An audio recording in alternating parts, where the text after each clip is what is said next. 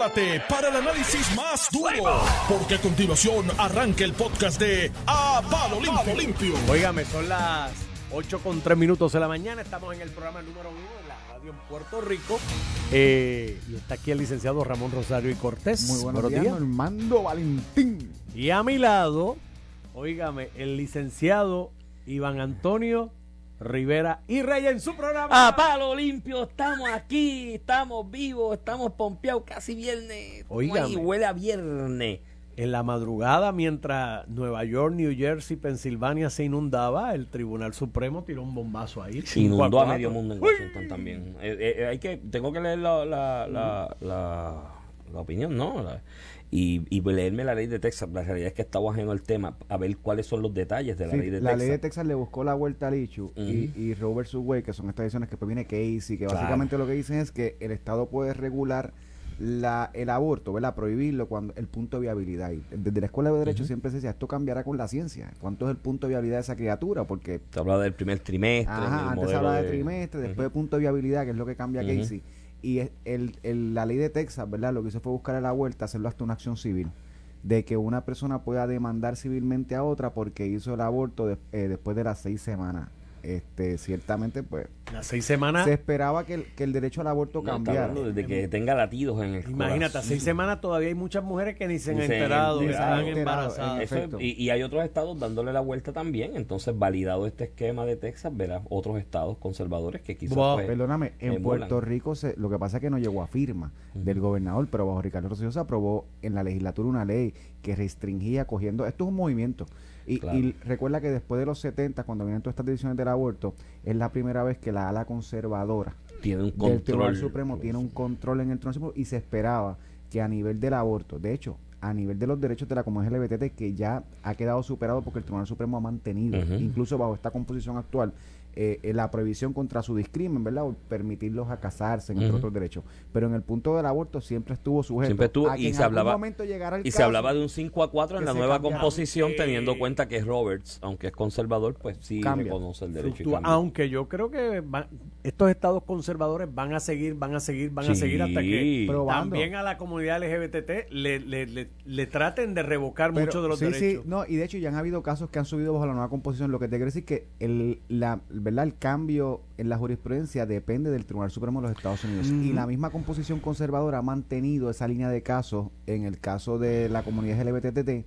Sin embargo, ya vemos que en el caso de los abortos, por lo menos tiene la apertura a cambiar esa en el caso esa de, en el caso de Puerto Rico que se hablaba de que la ley era más liberal incluso incluso que lo determinado por Roe vs Wade cuidado con eso hay un caso el primer caso aquí o el caso leading de la Corte Suprema la opinión eh, hay una hay una opinión disidente de Trias Monge que el mismo Trias Monge le dice cuidado eh, aquí no es que seamos más liberales porque aquí le estamos poniendo una restricción de condición de salud desde el saque para que se apruebe un aborto no o se, o se viabilice un aborto. Lo que pasa es que en Puerto Rico la condición de salud pues se flexibiliza bastante a la hora de tomar la Hay un determinación. Caso, Pueblo versus Duarte, ¿verdad? El caso Pueblo el versus Duarte, el correcto. caso y dice, no, aquí somos más liberales que Roe versus Wade. Están probando el archivo, ah, Ah, el sí, disco acuerdo duro de la Escuela de Derecho. Y Monge en la disidente dice, cuidado, no somos más liberales porque aquí estamos poniendo una condición adicional incluso en el primer trimestre que es el asunto de la condición de salud de la mujer. Lo que pasa es que se libera hasta el punto de que si el estrés, la ansiedad que le da a la mujer en esa situación, pues se tiene como una condición de Y- salud y que la permite gente el lo da por hecho, pero esto es una discusión en los Estados Unidos, incluso en. Puerto Rico, de si, de si, ¿verdad? ¿Cuándo y cómo la mujer puede terminar eh, la vida de verdad cuando está embarazada. Y yo siempre tenía mis reparos con toda esta jurisprudencia de- en la progenie. Hay mucha jurisprudencia que los estados decían, bueno, si, si se sabe quién es el papá, que el papá también ten- esté informado y tenga una determinación. Y yo te, fíjate que ahí yo tenía mi- mis reparos con la decisión del tribunal porque yo me acabé acá. Si ese nene nace, al papá lo vamos a obligar a pagar su pensión. Y para acabar la vida, el papá no tiene nada que decir nunca. Entonces, sí, a mí sí. esa parte que, es así en derecho, me chocó Choca, siempre choca. de la escuela de derecho. Oye, es uno de los temas Si más complicados. lo obligo a que lo mantenga. Pero si la mamá decide terminar la vida de ese nene, que también es de él, que pudo haber sido hasta consentido, vamos a tener un niño. Y que tú termines sin nada que decir el padre, a mí eso siempre me chocó este por, por la injusticia Uno- que puede ocurrir un padre que quiera tener un niño y Uno, ¿verdad? uno de los temas más complicados para mí en la escuela de derecho siempre fue el del aborto. Porque uno tiene unas percepciones sobre lo que es la vida, ¿no? Y, la- y el derecho a la vida y cómo tú, a, pues, un- una personita, ¿no? Que pues, hay el debate que está ahí, pero es una vida.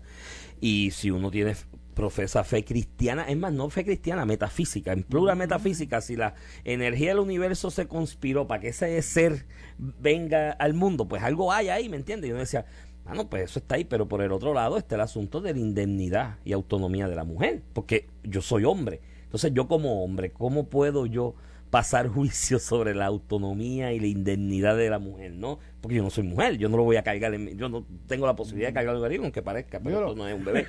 no, este, el asunto es que el asunto es que era un tema difícil para mí. Yo cantaba foul, yo tiraba la bola al piso y decía foul y ustedes discutan ahí. Tengo ese mismo que nos mandó. Te veo por la Mira, va, Utuado juega mañana, ¿verdad? La final del sí, norte. señor, la final del norte con Florida en la AA. Sí, yo voy mañana para Calle a ver, a ver el de la central, uh, y Calle. Ese juego, es, esa, riña está. de toda la vida, ¿verdad? Es como la quebradilla y Y voy para allá, mano. Voy a, voy a, pero no sé a quién ir, si a los bravos o a los toritos. Porque tú eres de comerío. Por eso. Terminaron en el sótano. Pero vamos a regenerar. tengo, tengo un viaje para allá en estos días. Vamos a hablar de béisbol. Ah, oh, pues nada, los escucho. Mira, Iván, para cerrar un poquito el tema, ¿verdad? De, de las decisiones del Tribunal Supremo sobre el derecho al aborto, yo, coincido contigo, no es un tema fácil eh, de determinar, pero como tú dices, pues tienes el derecho de la mujer, que es la que lo va a cargar. Eh, también tienes el derecho del hombre que lo va a mantener, ¿verdad? Que lo, después tú lo obligas a mantenerlo. No, oye, pero eh, aparte de eso, en, otro, de meterlo preso. en otros ambientes, en un país como Puerto Rico, donde el 99% de la ciudadanía, por decirlo de alguna manera, no tengo la cifra, pero debe ser un número bien alto, por cerca de eso, tienes una ciudadanía que profesa una fe cristiana, ¿me entiendes? Que en fe cristiana, en esencia, pues se habla, ¿no? De, que si esa vida está ahí, es la voluntad de Dios y es parte del plan divino de Dios, ¿no? Eh, para alguna gente tienes además, vuelvo y te repito, hasta del punto de vista metafísico, aunque tú no profeses fe cristiana, eh, hay unas energías en el universo que conspiran y tú y yo estamos aquí porque hay una razón energética en el universo, qué sé yo, y esa vida está ahí.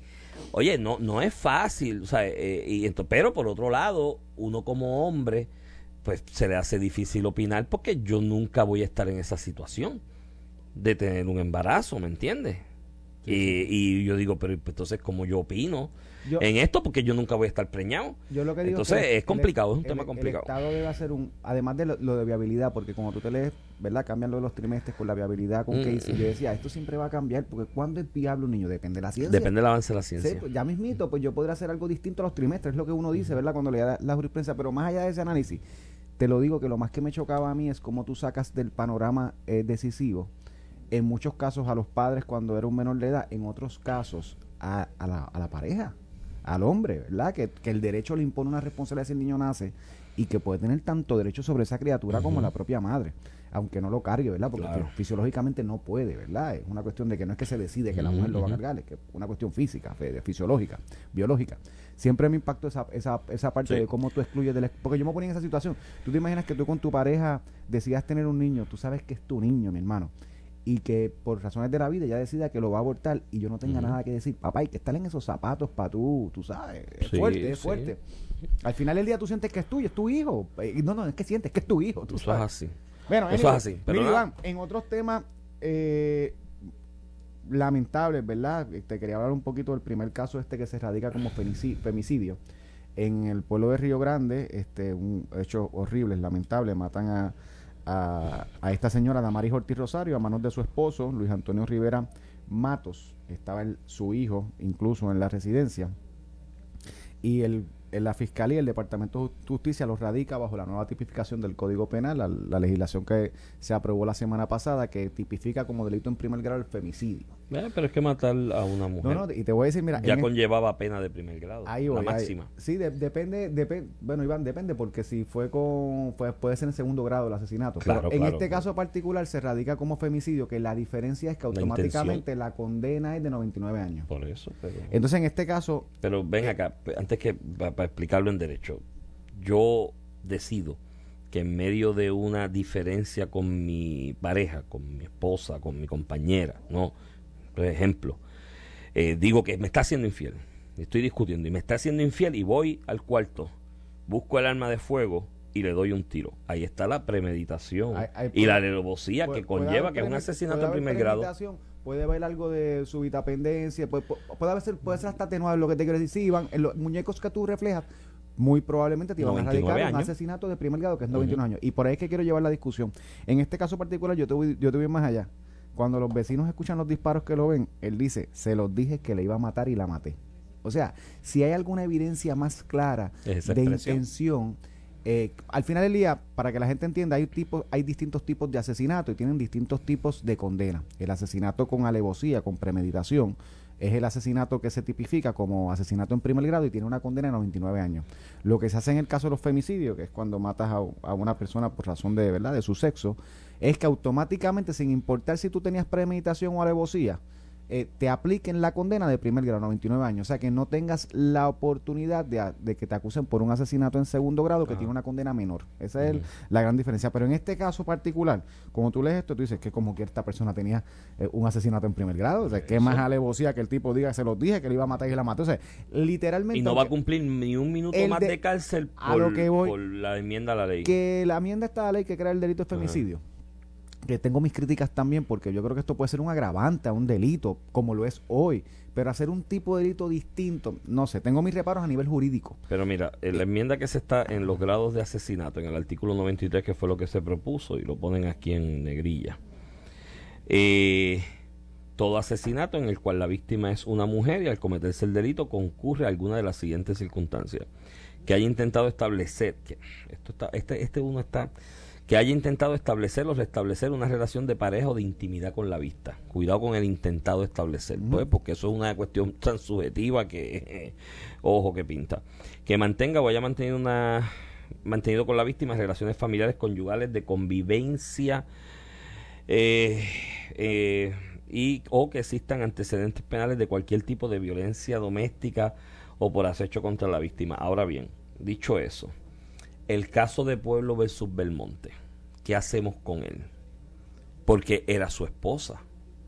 Y esto es un caso, y, digo, resumo el- el caso. Eddie Belmonte, jinete reconocido, ¿no? Aquí en Puerto Rico y en Estados Unidos, una, una joya del hipismo. Eh, está aquí en su residencia, en Puerto Rico. Eh, su esposa sale al mall con una amiga.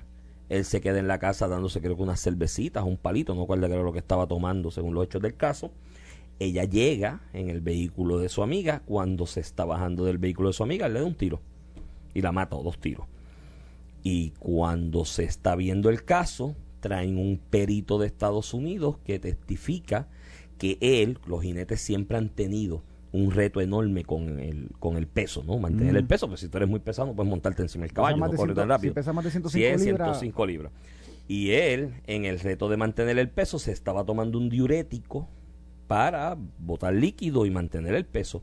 Y ese experto testificó que ese diurético se había comprobado en estudios eh, posteriores que si lo mezclabas con alcohol podía sufrir alucinaciones. Entonces, es su esposa, pero tienes una condición, ¿no? Que te lo lleva a ser atenuado. Eso va a traer conflicto. Sí, va a tener O sea, esto, conflicto. esto va a ser una enmienda. Y a la larga, el la inmensa mayoría, Ramón, mira, la inmensa mayoría de los asesinatos eh, de violencia doméstica en el país se dan una serie de circunstancias, y te estoy hablando, es que no, estoy tratando de buscar una excepción de un caso de violencia doméstica donde se haya ah, eh, encontrado que fue un asesinato atenuado. ¿No? Este, este, la inmensa mayoría se dan en circunstancias donde la premeditación, el acecho, la alevosía están dados Sí, automáticamente porque desde que te saqué de mi casa y te paraste al frente de la casa a esperar que yo saliera, ahí está el acecho. En esa discusión en el seno de la casa, ¿no? En el, el que me fue infiel o lo que fuera la cuestión, está la, la, la premeditación, porque el tú, sabes, la premeditación se puede establecer tan, ra- tan rápido. Lo del arrebato de súbita pendencia se puede cortar tan rápido como que estoy en la sala discutiendo contigo, fui al baño y busqué el arma de fuego. Pa. Eh, Pa' matarte. Tiene suficiente tiempo. Pe- y, y en este caso lo que voy, que el, el primer caso que se radica con femicidio, Iván, que es este caso particular, lamentable problema, eh, eh, realmente es un caso de primer grado. Antes de esa ley no se hubiera Por hecho eso. nada distinto. O sea, que esa ley en este caso particular no hizo nada. Es redundante de No sé en manera. otro caso particular si se da, pero el, el primer ejemplo no ha hecho nada, nada No. distinto. Es, Entonces, es lo- una redundancia lo otro, veo a todos los medios hablando de violencia de género, violencia de género. Esto es violencia doméstica. Sí, en el seno del hogar. En el seno del hogar, que, que yo te diría que es hasta peor. Porque literalmente, violencia de género es otra cosa cuando el hombre, o, o, al revés, ¿verdad? Cuando el, hombre abusa de la mujer por razón de ser mujer, este va a robar y prefiere robar a una mujer, por darte un ejemplo, ¿verdad? Lo que estoy viendo una violencia, va a robar a la mujer porque es más débil, ¿eh? esta mujer es la que yo puedo robar, pues eh, es mujer, es más fácil de robar. Pues, eso, hay, hay una discusión ahí.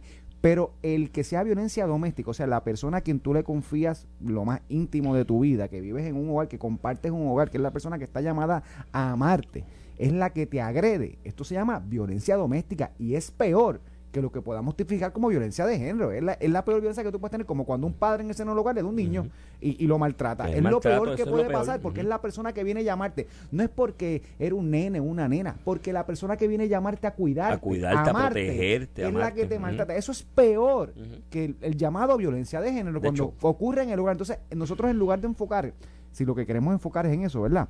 Que yo creo que es así. Por eso es que la ley de violencia doméstica es como es tan fuerte. La ley 54, si yo me paro aquí y le meto una galleta a Iván, no es lo mismo como si yo me paro y le meto una galleta a mi esposa. Porque la violencia doméstica tipifica ese delito. La galleta que me puedes dar a mí vale 50 pesos. 50 pesos. y, si, le digo al abuelo charlatán que tú eras, hasta A lo mejor es un atenuante.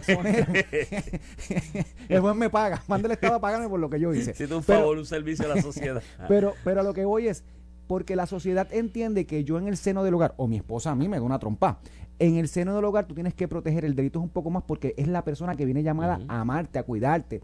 Y, y, aquí queremos enfocar este delito como violencia de género. No, mi gente, esto es violencia doméstica, pasó en el hogar, es hasta peor que el, que el hecho de la violencia doméstica, como tú tipificas el femicidio con las definiciones que tú das, realmente lo que tú estás protegiendo es la violencia doméstica. Porque fíjate lo que tú, lo que tú señalas como la, la, ¿verdad? Eh, eh, las modalidades del femicidio tiene que ver con que hay una relación afectiva entre las dos habla partes. La pues intención, la intención de tener. Pues esto es violencia doméstica. Entonces, hablamos con violencia de género y por eso es que a mí me molestan estas discusiones de los términos. Yo digo, yo, yo no hablo de términos, hablo de definiciones. Cada vez que a mí me hablan de perspectiva de género, digo, ¿cuál tú estás hablando? Porque si es la de que todos nos respetamos y las mujeres y los hombres son iguales y que nadie puede discriminar, yo estoy de acuerdo con eso. Ahora, si me vienes con que hay que enseñar a los nenes X o Y ideología, sexualidad, eso es otra agenda tuya que a mí no me la vende. No, no, y la agenda está ahí, eso lo hemos discutido. Pero a mí a lo que voy no me gustan los términos. Cuando tú escuchas violencia de género, violencia de género, violencia de género, ¿qué es lo que tú estás insinuando?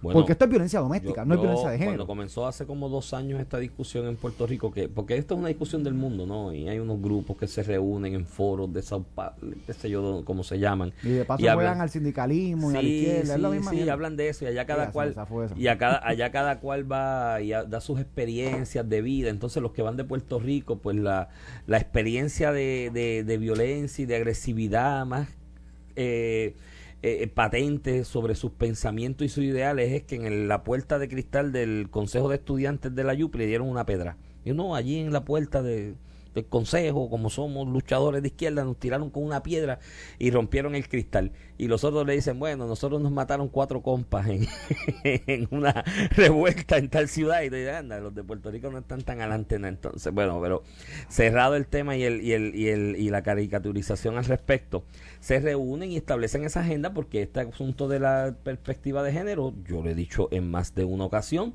encierra en muchas instancias una agenda político-ideológica del adversarismo porque el establishment actual mundial, ¿no? El sistema capitalista mundial para esta gente está sustentado en unas en unas instituciones de lo que ellos llaman una supraestructura que está por encima de todo el mundo y nadie las ve, que son la iglesia, el Estado, la escuela y la familia. Y la familia y una de las eh, instituciones de la superestructura que llamo es la familia. Y hay esa agenda y ese adversarismo. Hace como dos años, cuando empieza a introducirse en Puerto Rico ese tema, yo hablo con este amigo sociólogo, que no es puertorriqueño, ¿no? y hablo con él con regularidad con estos temas, porque me ilustra mucho como sociólogo, es, muy ducho en su materia. Y yo le hablo del tema y digo, mira, mano, aquí, la, ¿cómo es la violencia de género, violencia machista? De hecho, él, vive en España, en España el tema es la violencia machista, es el tema ahora. Y yo, ¿cómo es la cosa y los conceptos? Y él me dice, pero no entiendo. Tú sabes lo rico que es el concepto doméstico.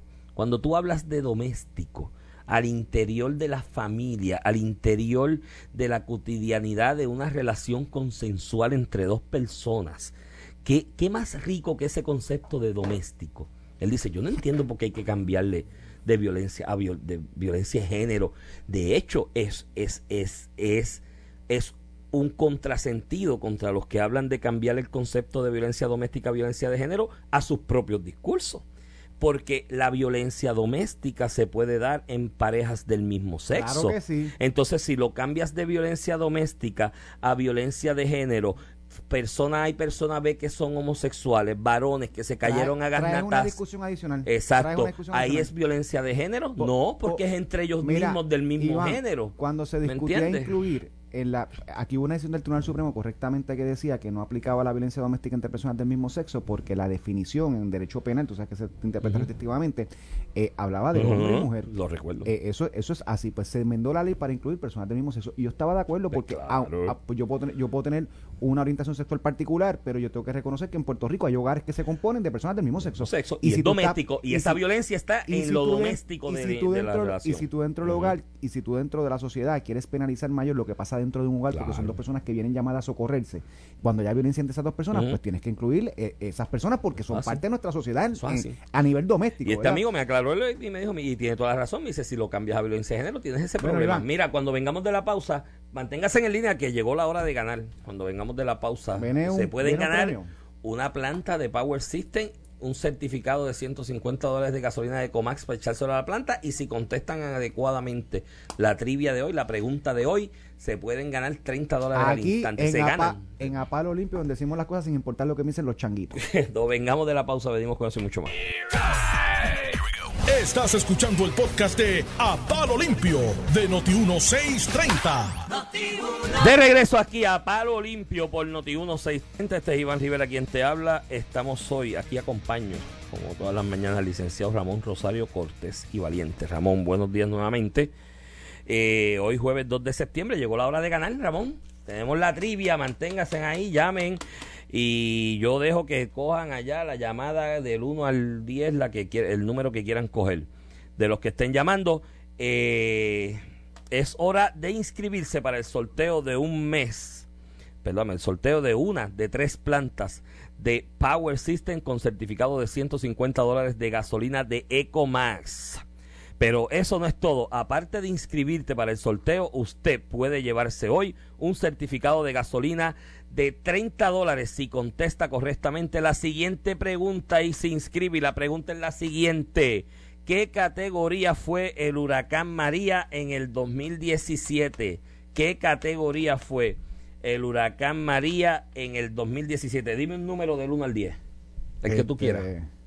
El 4, el 4. El 4, mira, ponche el 4, ponche el número 4 ahí a ver con quién estamos. Buenos días. Buenos días, ¿Con quién hablo y de dónde me hablan? con María Delgado de Santa Isabel. María Mercado de Santa Isabel. Y mira, la pregunta es sobre el huracán María. Esto es como que el destino que te está poniendo Esa aquí área, con el break. con Número break. 5, Número 5, pues María, eh, no, esa, Yo se, no la marca- la, yo se la marcaría bien. esa no es la respuesta. Y tengo mi. No. Tengo mi no, 4, 4. Pues si lo dije con mi ponche, lo dije si diera que le haya coja la llamada 4. Con Pero la ¿sabes qué? ayudita. Se la pegó. Y ¿sabes qué? Eh, eh, o aquí hubo eh, medidores, ¿verdad?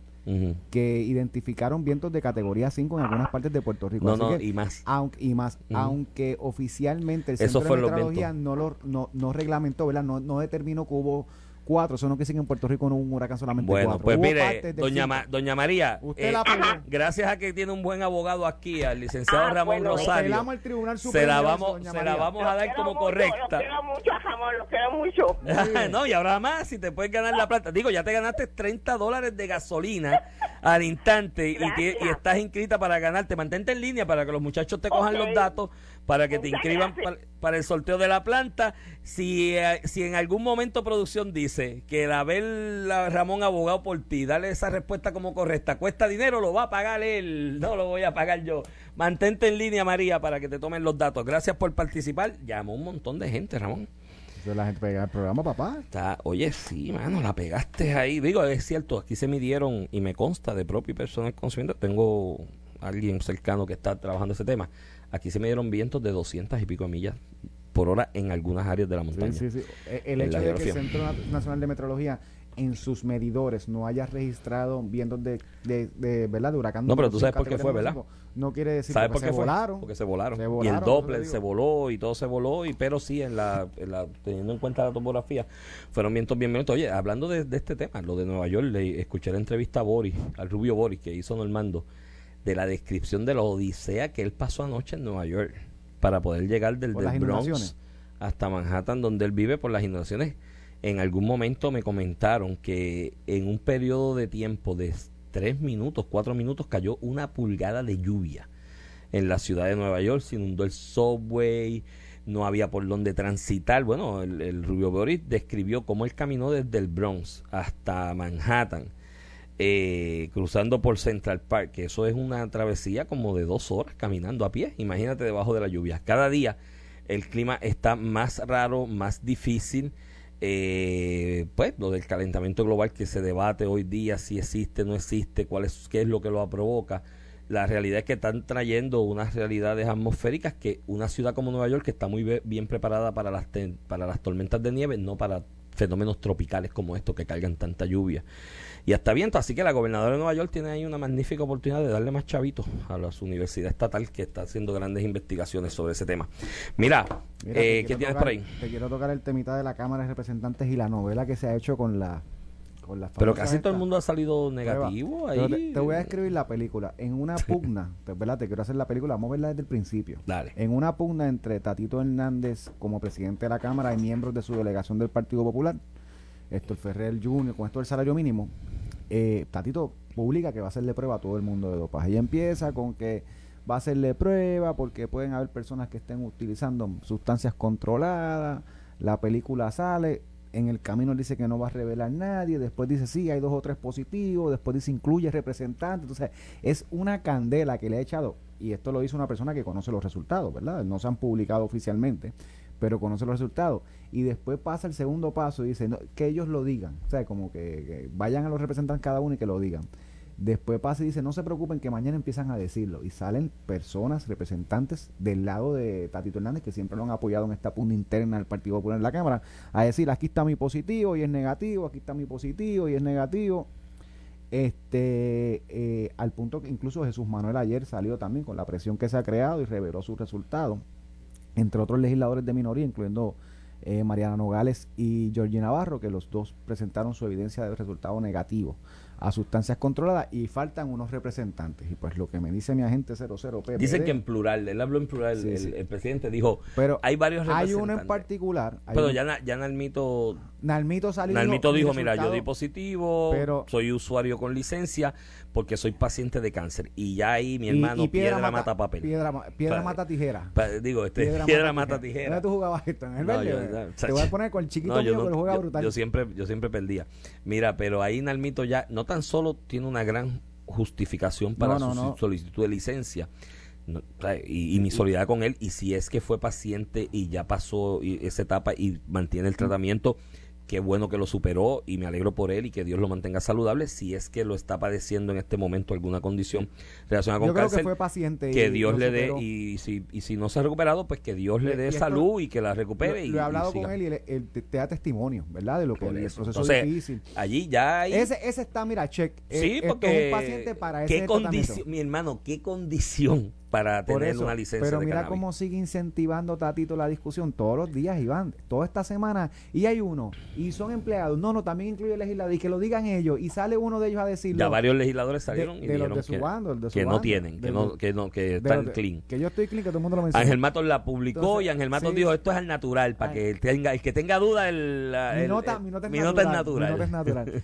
y, y así, al, ¿verdad? Y mi agente 00 PPD. digo al- salió Georgie también Al, que quieren llegar es a un legislador muy joven que tuvo una disputa con él. Y qué Eh, casualidad que, que eso te faltó en la descripción de la novela decir. Qué Ah. casualidad que estas pruebas se ordenan cuando la puta se dio. Cuando se da una pugna con un legislador joven. Pero a lo que voy, Iván, que, que me, que me dicen, ¿verdad? Que tiene licencia eh, de cannabis, pero al punto que van, y mírate el discurso de Tatito, y habrán unos que tendrán que justificar su condición a ver si es verdad. Bueno, O pero sea, es que es esto lo dice Tatito. pero es que es verdad. Está bien, pero mira, sí, yo no estoy diciendo ni quien tenga la Ah, verdad. ok. El Estado de Derecho le reconoce a alguien pedir la licencia a esta, chaval licencia para el cannabis, si un doctor se la receta. Pues si tú tienes la licencia, cumpliste con el Estado de Derecho. Pero Ahora. la, la gasolina esta de que hay que ver qué condición tiene. Entonces, Nalmito sale y dice, perdóname, la mía es cáncer. Entonces me dicen pues, que este legislador joven, pues no, es una persona muy saludable, tú sabes. Por eso, entonces, ¿qué tú tienes? O sea, cuando venga a hablar de Porque si insomnio o ansiedad, pues, depresión, insomnio, ansiedad, porque entonces, mírate el planteamiento. Yo tengo licencia porque tengo insomnio. O tengo licencia de cannabis porque tengo ansiedad. La pregunta es, ¿yo quiero tener a alguien fabricando mis leyes que padece de ansiedad? Tan joven y que necesita darse un fuetazo de cannabis para poder calmar su ansiedad. ¿Sabes? Eso yo no estoy, yo no estoy- digo, no estoy diciendo en mi caso particular, par- paréntesis, vamos a esto. No es mi opinión particular. Yo por mí con el tema de la marihuana, ¿sabes qué, Ramón? Que no sea con licencia de salud ni regulado medicinal.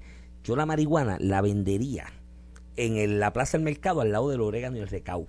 Porque se parecen. O sea, ese es mi parecer y en mi manera de pensar. Yo estaría a favor de la marihuana recreacional y que Yo- tú la yo- compres yo y te la fumes. No, tú, ti- reparo tú tienes tu reparo y siempre hemos tenido diferencia en eso y lo hemos discutido. Cerrando el paréntesis de lo que es mi parecer, estoy tratando de plantear lo que pensaría el elector común en Puerto Rico, ¿no? El elector de Puerto Rico de ordinario con este tema dice, espérate, pero que tú tienes que usar cannabis porque tienes ansiedad. Y esa ansiedad, estrés, ¿hasta qué niveles son? Tú estás en tus plenos cabales, pa. ¿De verdad tú te sientes preparado para ser mi legislador? Esa es la pregunta pero- que haría el, pero el- yo- el pero elector yo- común. tienes un punto, pero yo creo que, se- que, que lo que se quiere es poner incluso el tema distinto. Es, eh, tú no tienes nada. Tú eres un nene saludable, Claro. joven. Tú lo que quieres es fumar marihuana. Bueno, ese- no, y no, tú no. utilizaste un loophole Con- de la ley. Con el cuestionamiento que haría el elector común, por antonomasia el planteamiento. Es ese planteamiento de, ah, tú lo que querías era una excusa para es fumar marihuana. meterte cannabis, ¿no? Marihuana. lo, lo triste es que la guerra venga eh, del propio presidente de la Cámara contra su propia delegación en una pugna abierta, ¿verdad? Porque tampoco es que los dos son unos santos, literalmente han retado el, el poder de- del presidente de la Cámara. Pero es un salpa afuera allí en la Cámara. Yo vuelvo y me remito a lo que el maestro Nicolás Maquiavelo le escribió al príncipe en sus cartas. Cuando tú tienes el poder, lo ejerces, porque la gente o te ama o te teme. Y si ya te demostraron que no te aman, hasta el punto que te retaron públicamente en una en un caucus, que después de retarte públicamente en un caucus hicieron mediatur y dijeron, "A mí no me mete miedo nadie", porque eso fue el mediatur. A mí nadie me mete miedo. Que yo dije, Dios mío, esta expresión lo que conlleva es un duelo después frente al Capitolio. Y vamos para adelante y otro por allá por el right field del otro bando, porque hay dos bandos en la delegación del PPD Sí, en la no, Cámara. Y otro salió del right field y dijo, eres corrupto porque querías traquetear con los chavos que designaron del Fondo General y luego se dio la explicación. Esos son evidencias suficientes de que no hay amor. Por lo tanto, en esa máxima que Nico Maquiavelo estableció, ya establecido, o valga la redundancia, o aclari- clarificado que no hay amor. ¿Qué es el, el próximo paso? ¿Cógeme miedo? Pues si no me amas, que pasa- cógeme miedo. Lo que Porque... pasa es que ya no es cuestión de cogerme miedo, le está sumando un tiro porque si, si hubiera sido, hice las pruebas y se acabó el tema. Pero no es un tiro de muerte mira, tampoco. No, tengo- es un tiro, tengo no es un tiro de muerte, no es un tiro mortal. No, tiro muerto. No. Tengo, tengo tu, tengo tu pruebita aquí. Pero no, se ha hecho una película para incentivar a los medios a que vayan representante por representante. Este dijo que sí, este no quiere enseñarla, este, o sea, eh, eh, es toda una película Sí. eh, eh, para obligar a las personas que no han revelado eh, sus resultados, revelarlo con la explicación que tengan, porque incluso eh, él, él ha dicho, ¿verdad? Que habrán, hay 21 casos que tienen que explicar, porque tal vez no es marihuana solamente, no, no entendí Ay, esa parte que dijo no es marihuana Pero eso fue lo que insinuó. Pues, dijo, hay que verificar si hay drogas más fuertes. Lo Bueno, puede haber algún lo- opioide lo dice- recetado. Lo No, dice ujú. Tatito Hernández, ¿no? O sea, no, no, no me consta, pero sí me consta, o por lo menos lo que me han dicho es que pues, eh, eh, ¿verdad? lo que se percola en los pasillos de la Cámara de Representantes en esta disputa es que eh, es el desquite contra ese legislador joven que lo retó en aquel momento. y- Pues yo creo que básicamente si fuese en la ejecución del poder y aprende a temerme, como te dije, no es un tiro mortal. Esto es como el tipo de tiro en la pierna, de advertencia. Te di un tiro en la pierna, Sí. de Oye, advertencia. Te inmovilicé un poco, estás pero no te maté, estás es- cojo, pero estás vivo. Y acuérdate que fui yo que te puedo dar el tiro No, de, muerte. El Godfather, brother. No sé, mano, estoy tratando de dar ejemplos de que, Dios de mío, que nos entendamos en lenguaje común, porque si lo Padre voy en, en- en lenguaje muy rebuscado. Mira, escuché una entrevista esta mañana aquí de Luis Raúl con Torres, eh, amigo y a quien respeto y, y- y le tengo mucha deferencia como legislador, con Normando Valentín con, sobre este tema de los apagones selectivos, que lo comenzamos a analizar ayer, ¿no? Y los relevos de carga por la falta de generación. Y ayer estaba un poco corto de tiempo y quisiera aprovechar la coyuntura de la entrevista con Luis Raúl para hacer unos planteamientos al respecto y lo que es mi análisis sobre ese tema en general, ¿no? Porque esto tiene muchos detalles y muchas ramificaciones. El, Luis Raúl le dice a Normando en entrevista que a él no le extrañaría, o básicamente da por sentado, que esto del problema de generación que enfrenta la Autoridad de Energía Eléctrica en este momento se debe a que tratar de crear un malestar en la, en la ciudadanía y en la población en general para que respalden la privatización de la generación de energía. Yo, con el respeto y aprecio que le tengo a Luis Raúl, Luis Raúl, no hay que hacer eso para promover la privatización de la generación de energía, porque desde la, la ley aquella que aprobaron Batia y Larry Hammer, ¿te acuerdas? Que era un proyecto conjunto Bueno, el, de ambos proyecto de, el partidos. proyecto de privatización fue de, fue de, fue de administración. Ellos No, presentaron el de política energética. que- El de política energética, que lo que busca es ir directamente a la, a la, a la cuando tú buscas la política energética, vas directo a la generación. O sea, Sí, sí, estás sí. hablando de por cientos de energía Y cuando hablas de solar. diversificación es- Y habla de diversificación, es la generación. O sea, es básicamente De, de hecho, es eso. eh, aquí, Iván, como todo es una... Es que yo alguna vez... El, el tema, y antes que que abonte, mi punto es que ya eso está legislado y ese proceso está, el de privatizar la generación. Así que no hay que Iván, llegar a apagones Iván, para promoverlo, porque ya eso está corriendo. Hay ocho compañías es eh, compitiendo para, la, para administrar la generación de los sistemas de energía eléctrica de hoy. Eso ya se tiene que anunciar en los próximos meses.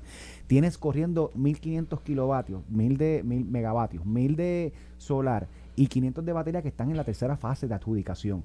O sea, eh, eh, que, que la realidad no es que si no usen esto para justificar o no, es que ya eso está corriendo. Precisamente lo que está pasando en eléctrica, mira, y yo, yo escucho a lo que iba, que a mí me da hasta vergüenza cuando escucho a personas que uno pues respeta, ¿verdad? Que, que tienen algún grado. o sea, hay cosas a las que yo jamás me prestaría a decir porque me sentiría que, que, que- que- que me ofendo yo mismo.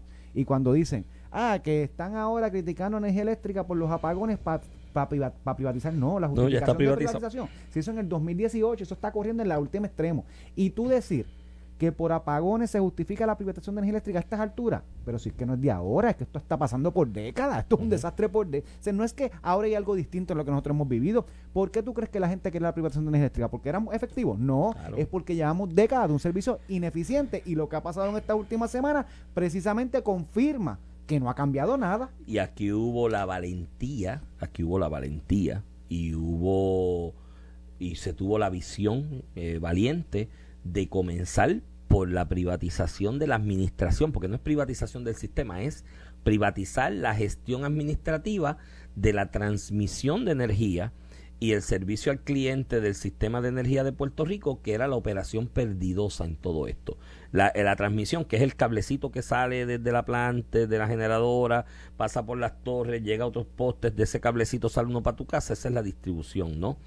Esa es la parte perdidosa que yo decía siempre cuando se hablaba de privatización de energía, decía, bueno, eh, haciendo referencia a, a- a Eduardo Batia. Yo recuerdo que Eduardo Batia es del 2013 que empezó con ese tema, ¿no? Este 2014, que venía él y alguna gente que lo apoyaba en su Senado, decían, miren, hay que privatizar porque mira el ejemplo de la telefónica. La privatizamos y ahora es más barato el teléfono, which is true. Pero en ese momento yo decía, está bien gallo, pero no me compares chinas con botella. Porque la, la, la transmisión de voz y data llegó a un punto donde se hace con los avances tecnológicos de manera inalámbrica. Todavía yo no he visto el gallo, el genio, que se invente cómo transmitir energía eléctrica sin cable.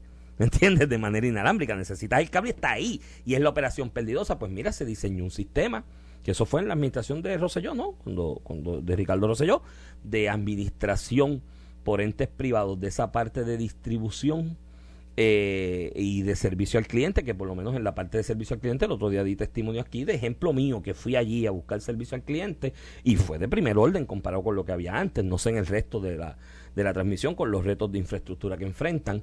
Paréntesis en esto, consejo a Pierluisi y allá a los amigos en Fortaleza, no tienen que defender a Luma. Ayer vi ahí una expresión de Pedro Pierluisi en alguna conferencia de prensa defendiendo a Luma. Mire, mi hermano, déjelo que se defienden solos. Que se defiendan Tú dedícate a lo tuyo. Si Bueno, ellos son deficientes, que- si ellos son y- esta es la deficientes chacota- defendiéndose, pues. Esta es la chacota de los titulares. El titular es el gobernador exonera a Luma. No, le hicieron una pregunta de, Sí, de- de- de él- si los apagones tienen que ver con Luma y el que tiene dos dedos de frente sabe que no tiene que ver con Luma, que tiene que ver con la autoridad eléctrica porque lo que no hay es generación, para el consumo. No es que se cayó pero- una línea de Sí, distribución. pero fue una expresión Eh, que él hizo donde él dijo, bueno, ha mejorado. Y es verdad, ha mejorado ajá, en la ¿y opinión tú pública. Quieres un gobernador que te Está bien, mienta? pero que él diga, mira, vayan allá. Pregúntale Luma, a ellos. Sí, porque Si a mí como tú si me fuera abogado. a mí, ¿Luma es mejor que el Lautier? Con todo el desastre que ha hecho. Sí, que sí, estipulado, Si tú si me preguntas a mí, ¿los te di el apagones se deben a Luma? Te Te tengo que decir que no, porque no es... Te di el ejemplo antier y te digo que sí, que estoy, pero que no se meten en eso, que, porque entonces se lo venden. ellos, que se sí, porque ellos. lo ponen como de abogado de, de, de, de Luma y pues, esa no es la función de. Eso, bueno, será ese paréntesis. Ya la generación va en proceso de privatización. De hecho, ¿tú sabes qué, Ramón? Esa es la pelea grande que ha habido aquí de cabildeo de Hilau Hilau. ¿Tú sabes el billete de cabildeo que se ha pagado aquí? para la privatización de la generación en mucho tiempo, porque ese es el bizcocho, brother. La, la distribución en la, la- parte perdidosa. ¿Tú sabes cuántos megavatios? Digo, si el Departamento de Desarrollo Económico y PRISCO hacen su trabajo de un plan de atraer inversión de capital industrial y demás, ¿tú sabes cuántos megavatios se van a necesitar aquí al día? Eventualmente en Puerto Rico, si pues, regeneramos el crecimiento poblacional e industrial por lo menos 6.800 megavatios diarios. ¿Tú sabes cuánto es eso si tú lo vendes, si tú eres el que lo produce y lo genera? Si tú lo vendes a 10 chavos, por ponerte el ejemplo, 10 chavos promedio el kilovatio que tú le vendas a la, a la Autoridad Eléctrica. ¿Tú sabes cuánto es eso al día? 670 mil dólares. ¿Tú sabes cuánto es eso al mes? 20 millones de dólares mensuales. Y si lo sube a 15 chavos, son 30 millones. Ese es el bizcocho. Esa es la pelea. Aquí tú tienes exgobernadores rojos y azules que no se podían ver. Ahora cogidos de la mano, cabildeando a ver por el generador, porque yo tengo las placas solares más lindas, tengo el gas más natural más bonito y vamos a eso. Eso es lo que viene, Luis Raúl. Eso está ya planchado. Lo que hay que procurar aquí es decirle la verdad a la ciudadanía de que esa privatización a la generación no va a traer baja en el, en el costo de energía eléctrica. ¿A cuánto le vende a ese ahora el kilovatio por hora a energía eléctrica? ¿A nueve chavos, diez chavos? Por ahí, once chavos. ¿El ticket baja? No. Viene otro aumento que van a pedir ahora para octubre, noviembre y diciembre. Aquí el costo de la luz está sustentado en que hay una pérdida de la producción que se está regalando. Se regala mediante subsidio o falta de eficiencia en el cobro a muchas entidades, entre ellas las gubernamentales. Y eso lo estamos pagando tú y yo y todo el que trabaja. Y mientras usted trabaja y se rompe el lomo trabajando todo el día y no llega a, a su casa hasta las 8 de la noche trabajando para, entre otras cosas, poder pagar el tiquecito de luz de 3 o 400 pesos, tenga en cuenta que hay gente en la casa echándose aire acondicionado en sus partes más, más, más queridas de su cuerpo todo el día prácticamente gratis a cuenta de tu trabajo. Eso es lo que hay que bregar en Puerto No, Rico. no. Y mi consejo a Luis Raúl es que si su tema es el energético y le quiere meter mano al asunto de energía de verdad, que le meta mano a eso, a los subsidios, que aquí está todo el mundo subsidiado, Iván. y que le meta mano a esa parte. Ahí es que va a bajar la luz, no va a bajar con otro Y puede- y generador. puede- Y puedes tener razón, pero te tengo noticias. Esto es política y Luis Raúl que está considerando correr por acumulación por la redistribución de su distrito que lo deja eh, en precario con la base del Partido Popular. El tema ha sido defender a Lautier y eso... tie- o sea, si de momento coge una lucha contra las masas para cobrarle a una persona un residencial público más electricidad Digo, o residencial limitarlo, y no residencial, y no residencial, son como o se- limitarlo, pues eso no va a ayudar a ¿Tú sabes cuánto es al año? Aquí se facturan tres mil y pico de millones al año de energía eléctrica. ¿Tú sabes cuánto se van en subsidios al año? Según uno de los estudios que salió en 2017-2018, 400 millones de pesos se van en subsidios. A eso suma lo que no se cobra. Mi hermano, ningún negocio puede dar precios competitivos si el 20% de lo que produce lo regala. Y ahí nos están pidiendo corte. Mañana viernes te veo aquí. Tiempo vuela Buena- cuando se- buenos días. Esto fue el podcast de A, Palo Limpio de Noti1630. Dale play a tu podcast favorito a través de Apple Podcasts, Spotify, Google Podcasts, Stitcher y notiuno.com.